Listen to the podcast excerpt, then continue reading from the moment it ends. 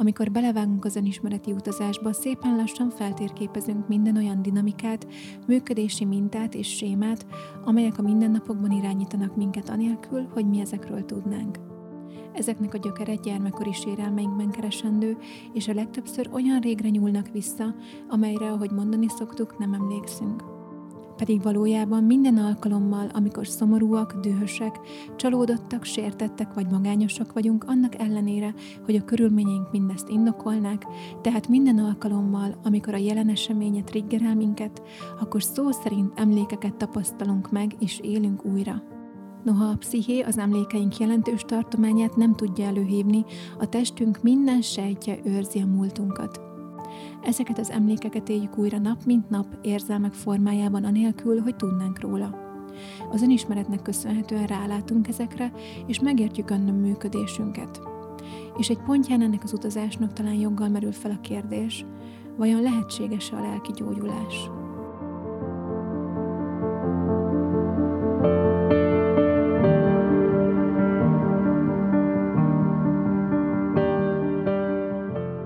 Sziasztok, Flóra vagyok, ez pedig a Formállapot.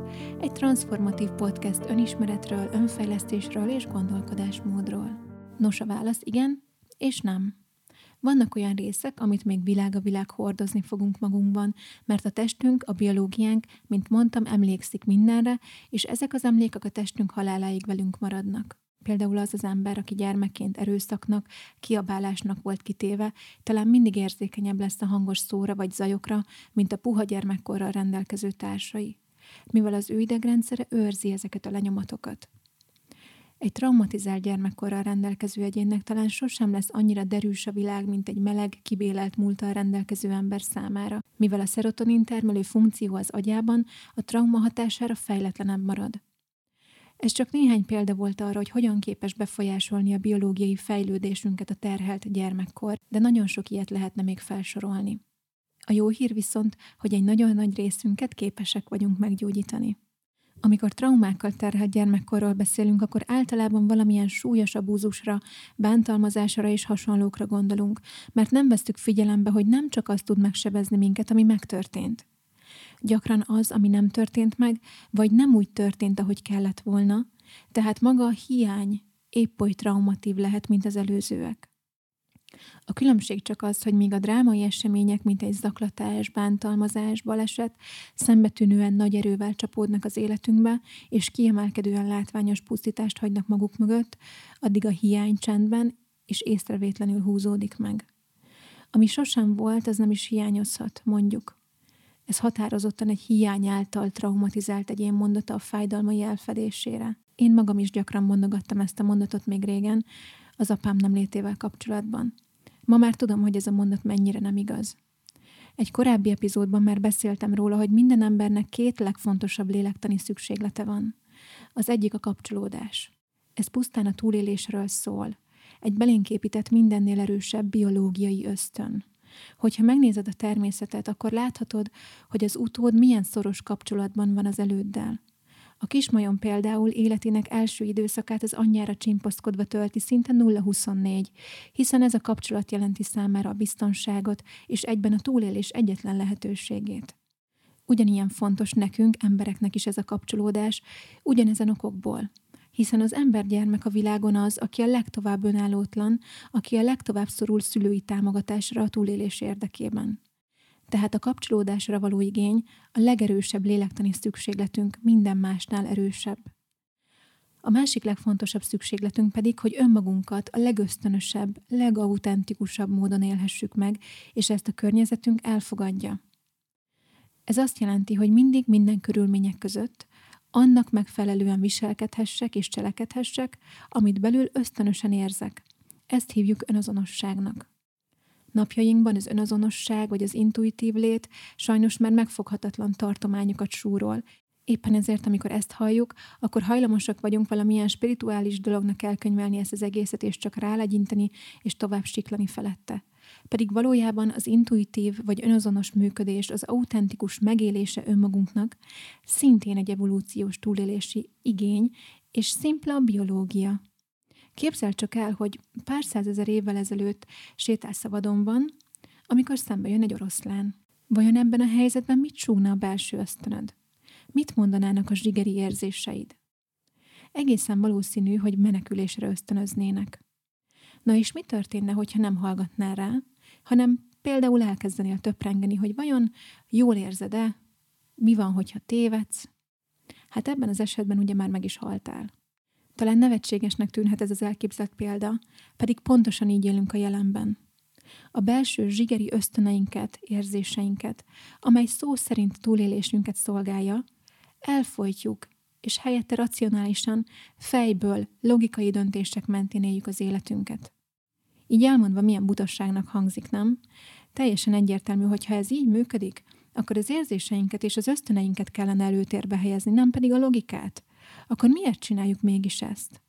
Azért, mert megtanultuk, hogy az ösztöneinkre, az érzéseinkre hallgatni veszélyesebb, mint hogyha elnyomjuk őket. Ezt újra megismétlem, hogy érezzük a súlyát, és hogy mit jelent ez valójában.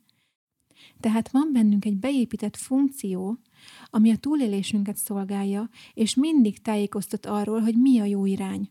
És mi mégsem hallgatunk rá, mert régen megtanultuk, hogy hallgatni erre veszélyesebb, mint hogyha nem hallgatunk rá. Ezért elkezdtük elnyomni ezt a hangot. De vajon hogyan tanuljuk meg ezt? Újabb gondolatkísérletre hívlak. Megint ott állsz az oroszlánnal szemben, az ösztönöd menekülésre késztet, és mindezt végignézi a közösség, amihez tartozol. És tudod nagyon jól, hogy ha elmenekülsz, akkor annak súlyos következményei lesznek, méghozzá az, hogy a közösség kirekesz téged. Tehát hosszú távon szintén a túlélésed kerül veszélybe. Mit teszel? Nos, ebben a helyzetben olyan belső feszültség keletkezik, ami pusztító. Mivel két egymásnak ellentétes hatás ér egy időben. Az egyik azt mondja, hogy menekülj, a másik arra késztet, hogy maradj. És ilyenkor, amikor egyik sem lehetséges, létrejön a lefogyás. Egy bénult állapot, ahol szinte kimerevedik az idő. A traumatizált egyén ezt a kimerevített képet viszi magával, és számára a világ ezzé a képpé redukálódik.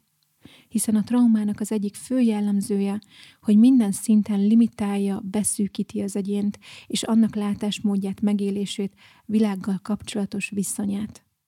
Visszatérve az ösztönökre, egy gyermeknek, akit bántanak otthon, akár verbálisan, akár tetlegesen, tehát nincs biztonságban a szülei mellett.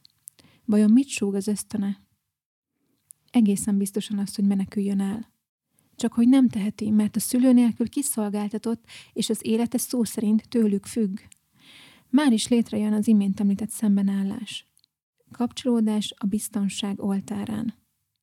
Hogyha elképzeljük ezt a belső feszültséget, ami ilyenkor létrejön egy védtelen gyermekben, egyből tudhatjuk, hogy nem lehet így élni. Legalábbis húzamosabb ideig nem. Már egy ilyen esemény is tartós károkat okozhat, mégpedig az ilyen helyzetek sok esetben hosszú távon állnak fent, és amolyan meghatározó tendenciaként ívelnek át a gyermekkoron. Túl szélsőséges példát hoztam? Azért az elég ritka, hogy ilyen szinten bántalmaznak egy gyereket, nem? Sajnos rá kellett jönnöm a pályafutásom során, hogy az ilyen bántalmazott gyermekkor gyakoribb, mint azt gondolnánk valaha. De hozok még egy példát, ami talán többeknek kézzel foghatóbb. De előtte tisztáznunk kell egy fogalmat, méghozzá a biztonság fogalmát. Mikor van biztonság? Ha nincs fenyegetés körülöttünk? Ha nincs veszély? Nem, sajnos ez nem ilyen egyszerű, mert a veszély és a biztonság között nincs reláció. A kettőnek nincs köze egymáshoz. Gondolj csak vissza a kismajom esetére. Talán állandóan veszély fenyegeti. Talán minden bokorban van egy éhes ragadozó, aki megtámadhatja. Ő mégsem rettegésben és félelemben éli az életét. Vajon miért van ez?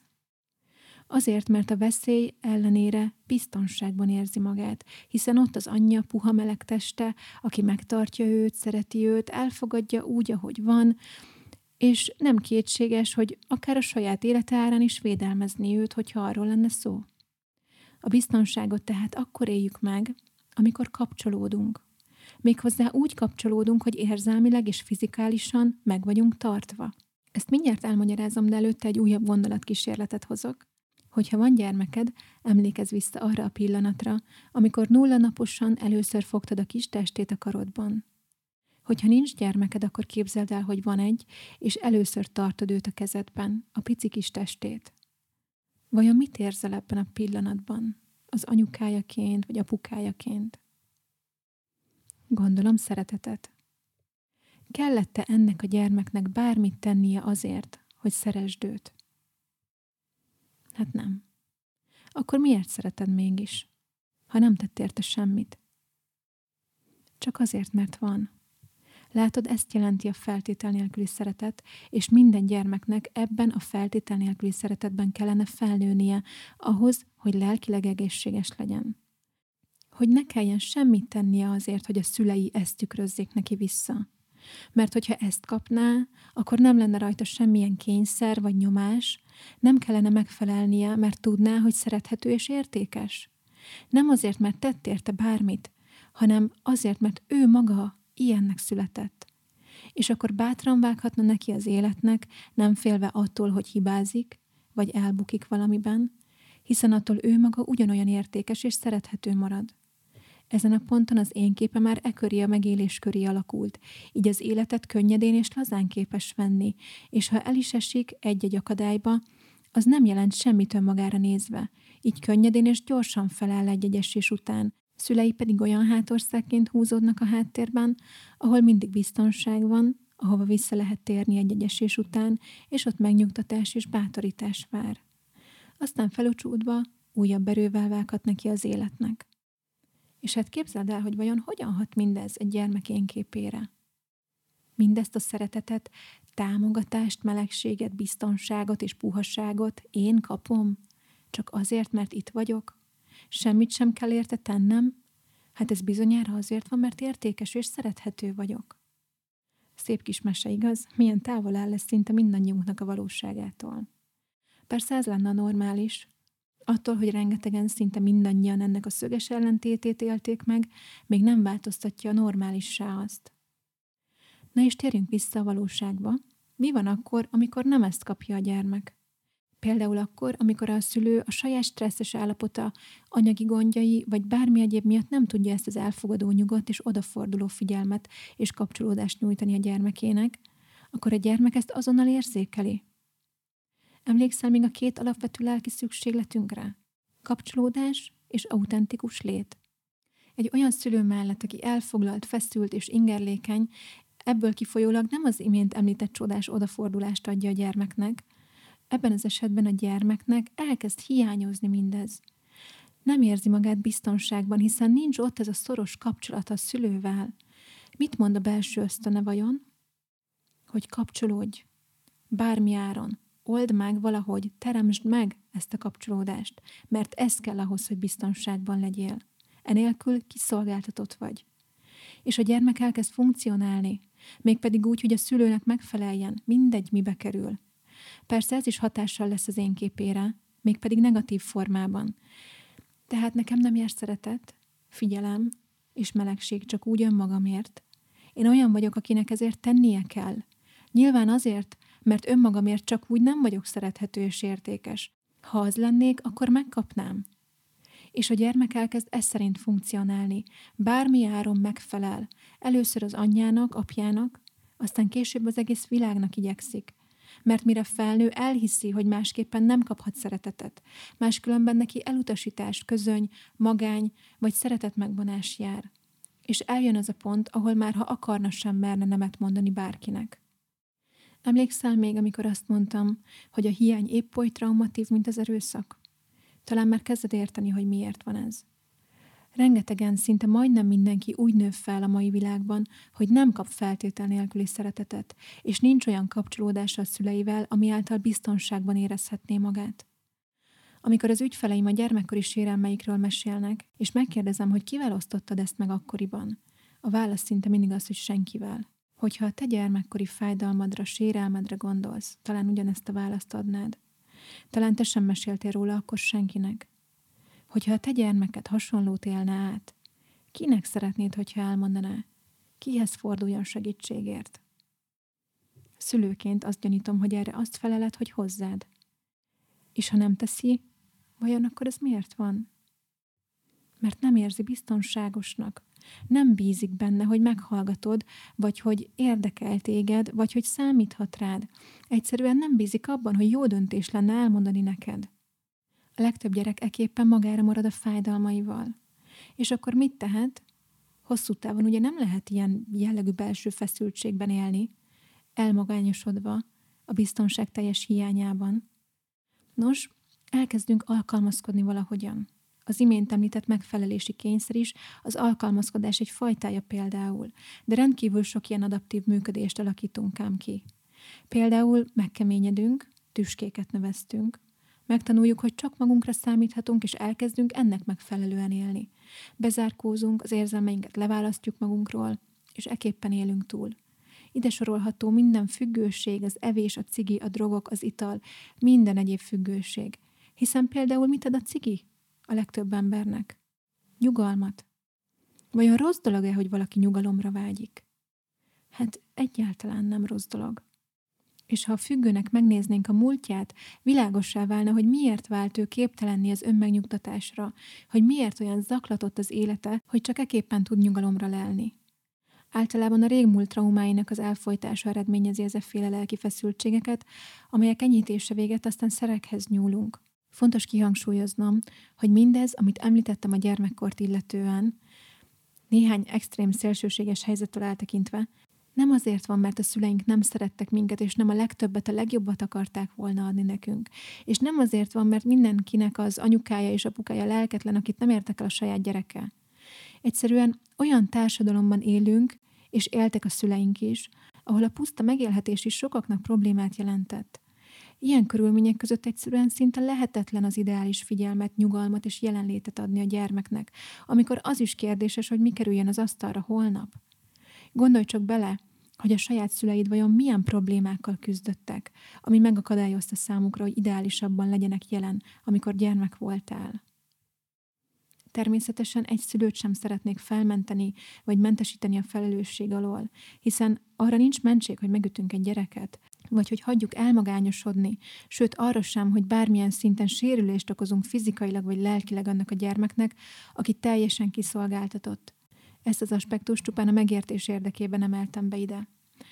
Ugyanis neked, aki sérültél gyermekként, elsődlegesen nem az a dolgod, hogy a szülőddel empatizálj, Persze ennek is eljön az ideje, de hogyha ezzel kezdenénk, az nagyon megnehezíteni a gyógyulásunkat, méghozzá a következők miatt. A gyógyulás útján az első lépés, hogy feltárd a múltadat, megismerd annak részleteit és azt, hogy hogyan hatott rád és hat rád mindez a mai napig. Ahhoz viszont, hogy tiszta képet kapj, le kell hullania a nekem tökéletes gyerekkorom volt, és az én szüleim szentek típusú bársonylepleknek, és a legtöbb ember már itt elakad, mert olyan szintű lojalitást fűz minket gyermekként a szüleinkhez, ami lehetetlenné teszi, hogy tiszta képet lássunk a múltunkat illetően. Sokan ugyanis úgy érzik vagy gondolják, akár tudatosan, akár mélyebb rétegeikben, hogy ha beismernék a gyermekkoruk fájdalmát, azzal elárulnák a szülőt, aki rengeteget áldozott értük. És mindez csak tovább nehezítené, hogyha a szülőt próbáljuk elsőként megérteni, és vele igyekszünk empatizálni. Ez ugyanis csak a bűntudatunkat fogja erősíteni, ami tovább nehezíti, hogy beengedjük a valóságot, ami viszont elkerülhetetlen ahhoz, hogy gyógyuljunk. Ezért nagyon-nagyon fontos kihangsúlyozni, hogy látni a valóságot, és átérezni ennek a fájdalmát, és beszélni erről, nem egyenlő a hibáztatással. És attól, hogy megengeded magadnak mindezt, még nem vagy hálátlan, és nem kell bűntudatod érezned hiszen attól, hogy a szüleid nagyon szerettek, és a legjobbat akarták adni, könnyen előfordulhat, hogy a sok jó mellett akaratlanul sebeket is ejtettek. Tehát tisztán látni mindezt nem egyenlő a hibáztatással, viszont elengedhetetlen ahhoz, hogy elindulhassunk a gyógyulás felé vezető úton. Noha azt is nagyon fontos hozzátennem, hogy van az a pont, amikor kiborul a múlt szennyes kosara, és a tisztánlátás következtében megszületik a harag, a düh, akár a szülő felé is. És mindez teljesen normális, mert ez is a gyógyulás része. A szembesüléssel járó fájdalom, harag és bármi nemű érzelem beengedése és átélése kulcsfontosságú. Enélkül nincs gyógyulás. Ezt követően már meg tud születni bennünk az együttérzés és a gyengétség önmagunk felé. Afelé a sebzett én részünk felé, aki mindezen keresztül ment, és viseli ennek a következményeit a mai napig. Ezen a ponton miért vagyok ilyen szerencsétlen, miért nem tudok már nemet mondani, miért nincs egy normális kapcsolatom, biztos azért, mert értéktelen vagyok, és hasonló narratívákat, vagyis az önvádat, felváltja a megértés és az együttérzés önmagunk felé. Mert rálátunk arra, hogy minden jelenleg üzemeltetett működésünk az csupán egy adaptív működés, és nem egyenlő velünk. Csupán normális válaszreakciók egy egykor abnormális élethelyzetre. Fontos rálátni arra, hogy mik ezek a túlélési adaptív programok, amiket működtetünk, mert ezek noha egykor az életben maradásunkat szolgálták, a jelenben már gyakran inkább destruktívak. És nem, nem az a cél, hogy akkor ezeket erőszakkal megvonjuk magunktól, vagy erőszakkal próbáljunk rajta változtatni, mert ebben az esetben ott maradnánk a hiányjal, amit ezzel az alkalmazkodási technikával éltünk túl a mindennapokban. A cél, hogy azt a részemet gyógyítsam, akinek ezekre van szüksége a túléléshez. Egy nagyon jó példa erre, hogyha nézzünk egy olyan gyermeket, aki próbált kapcsolódni a szüleivel, ugye, mert ez egy biológiai igénye lett volna, ahhoz, hogy megélhesse a biztonságot. A szülő erre mégis mindig elutasítással, akár abuzívan válaszolt, akár fizikálisan vagy verbálisan. Mi történik egy ilyen gyerekkel? Elkezd bezárkózni, mert megtanulja azt, hogy a belső ösztön, ami azt súgja nekem, hogy kapcsolódjak, kezdetben hallgattam rá, és megsérültem. Tehát veszélyesebb hallgatnom erre, mert még nagyobb bajba kerülök, mint hogyha elnyomom ezt a hangot, és magányosan maradok. Tehát egy idő után többet nem próbálkozom azzal, hogy kapcsolódjak. Viszont ebben a magányban, ebben a kiszolgáltatottságban nem lehet hosszú távon túlélni. Ezért elkezdem leválasztani az érzelmeimet, falakat emelek magam köré, tüskéket növesztek, amivel távol tartom magamtól a környezetemet, hiszen megtanultam, hogy a kapcsolódás következménye az valami rossz dolog. És így válok olyan felnőtté végül, aki szúrós, kemény, nem tud kinyílni a világ felé, és ezáltal lehetetlené válik számára a kapcsolódás. És nem az a cél itt ebben az esetben például, hogy ezt az önvédelmi adaptív működést, ami maga a bezárkózás és a tüskék, hogy ezt erőszakkal leválasszam magamról, és elkezdjek akkor kinyílni a világ felé erőszakkal, hanem elsősorban az a fontos nekünk, hogy azt a belső részemet, aki megtanulta, hogy kapcsolódni veszélyes, mert megtanulta, hogy a világ számára ő nem fontos, a világot nem érdekli, hogy vele mi van. A világ magára hagyta, elhagyta őt, őt szeretnénk elkezdeni gyógyítani. És amikor ő elkezd gyógyulni, akkor automatikusan elkezd kinyílni majd a világ felé. Tehát ismétlem, a cél az, hogy azt a részt meggyógyítsam, akinek ezekre a túlélési technikákra volt szüksége, ahhoz, hogy életben maradjon. A gyógyulás útján az együttérzés önmagad felé a kulcs, és ez a legfontosabb állomás, mert amikor együttérzéssel és megértéssel fordulsz a sebzett én részed felé, aki megtanulta, hogy a világ egy zord hely, azzal arra tanítod őt, hogy létezik melegség is. Amikor kellőképpen együtt érzel ezzel a sebzett részeddel, fontossá válik számodra, és többé nem lesz kérdés, hogy önmagadat válaszd de vagy a világnak való megfelelést. Ezzel arra tanítod majd őt, aki azt hiszi, hogy nem fontos a világnak, hogy ez nem így van. És persze ettől még nagyon nehéz lesz nemet mondani és magadat választani, főleg az elején.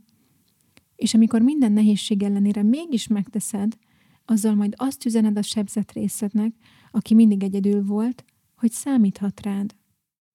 És ő, aki sosem kapott gyengétséget, melegséget, szeretetet, biztonságot, és ennek okán elhitte, hogy a világ egy ilyen hely, most elkezdi megtapasztalni, hogy ez nem így van. És szépen lassan leengedi a falakat, amik a külvilágtól védték eddig, elkezdi beengedni a valóságot, most már torzulásmentesen. Ez maga a gyógyulás. Szinte mindannyiunknak van egy sebzett én része, aki úgy alkalmazkodott a nem ideális körülményeihez, ahogy éppen tudott. Ki falakat emelt, ki tüskéket növesztett, mások pedig kedvesség és előzékenység elarca mögé bújtak, ezzel elnyomva az autentikus érzelmeiket. És amíg felnőttként is így élünk, és a negatív énképünkből kifolyólag napi szinten cserben hagyjuk magunkat, bántjuk magunkat, elnyomjuk önmagunkat a világ kedvéért, addig ugyanazt a tapasztalást erősítjük ebben a sebzett részünkben. Szóval a gyógyulás útja éppen ezért pontosan ezen az úton vezet visszafelé. Vissza kell szerezni a kapcsolatot önmagunkkal, és ehhez a gyengétség és az együttérzés a kulcs. Ennek megteremtéséhez pedig meg kell ismernünk a múltunkat benne minden tényezővel.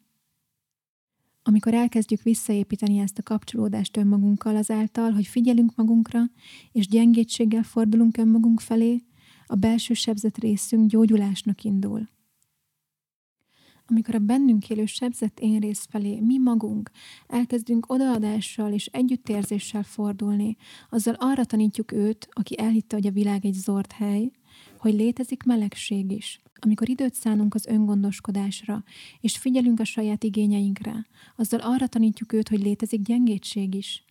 Amikor elkezdek kiállni magamért, és képviselem önmagamat, azzal arra tanítom őt, hogy bízhat bennem, és ő gyógyulásnak indul. Hiszen emlékszel még, mit mondtam a traumának a hatásáról? Hogy beszűkít, hogy limitál, hogy olyan, mintha az a lefagyasztott pillanatkép, ami ott kimerevedett előttem, az, mintha mindig azon keresztül látnám a világot. És elhiszem, hogy a világ egy ilyen hely. És ennek a részemnek ellenkező tapasztalásokra van szüksége ahhoz, hogy gyógyulásnak induljon. És elsődlegesen ezt mi magunk tudjuk megadni önmagunknak méghozzá azáltal, ahogyan önmagunkkal bánunk. És akkor ő elkezdi megtapasztalni a melegséget, a biztonságot, amilyen sosem volt. És itt fontos kiemelni, hogy ha a kapcsolat adja nekünk a biztonságot, ahogy ezt említettem, akkor a belső biztonságot vajon mi adja? Az önmagammal való kapcsolat és ezt az analógiát tovább véve az önbizalom is innen fakad egyébként. És amikor már gyógyulásnak indulnak a sebeim, egyre kevesebbszer fognak a jelen eseményei triggerelni, vagy egyre nagyobb dolgok kellenek majd hozzá, hogy benyomódjanak ezek a bizonyos gombok. És persze, ez egy út, de az is eljön egy ponton, amikor már kellőképpen rendben vagyok, biztonságban önmagammal, és már nem fájnak a sebeim, hogy képes leszek nyitottan, akár megértően tekinteni arra, aki a sebeket ejtette rajtam. Ez az a pont, ahol már érdemes vizsgálni a másik álláspontját is, és akár gyakorolni az empátiát is, mert itt már nem ködösíti el a szemünket a fájdalom, és így elérhetővé válik a megértés is. Sőt, egy napon talán arra leszünk figyelmesek, hogy szívünkben béke honol, mert gyógyulásunk következtében megérkeztünk a megbocsátás állapotába, amely már biztos jele lesz annak, hogy az adott seb részben, vagy talán egészen begyógyult.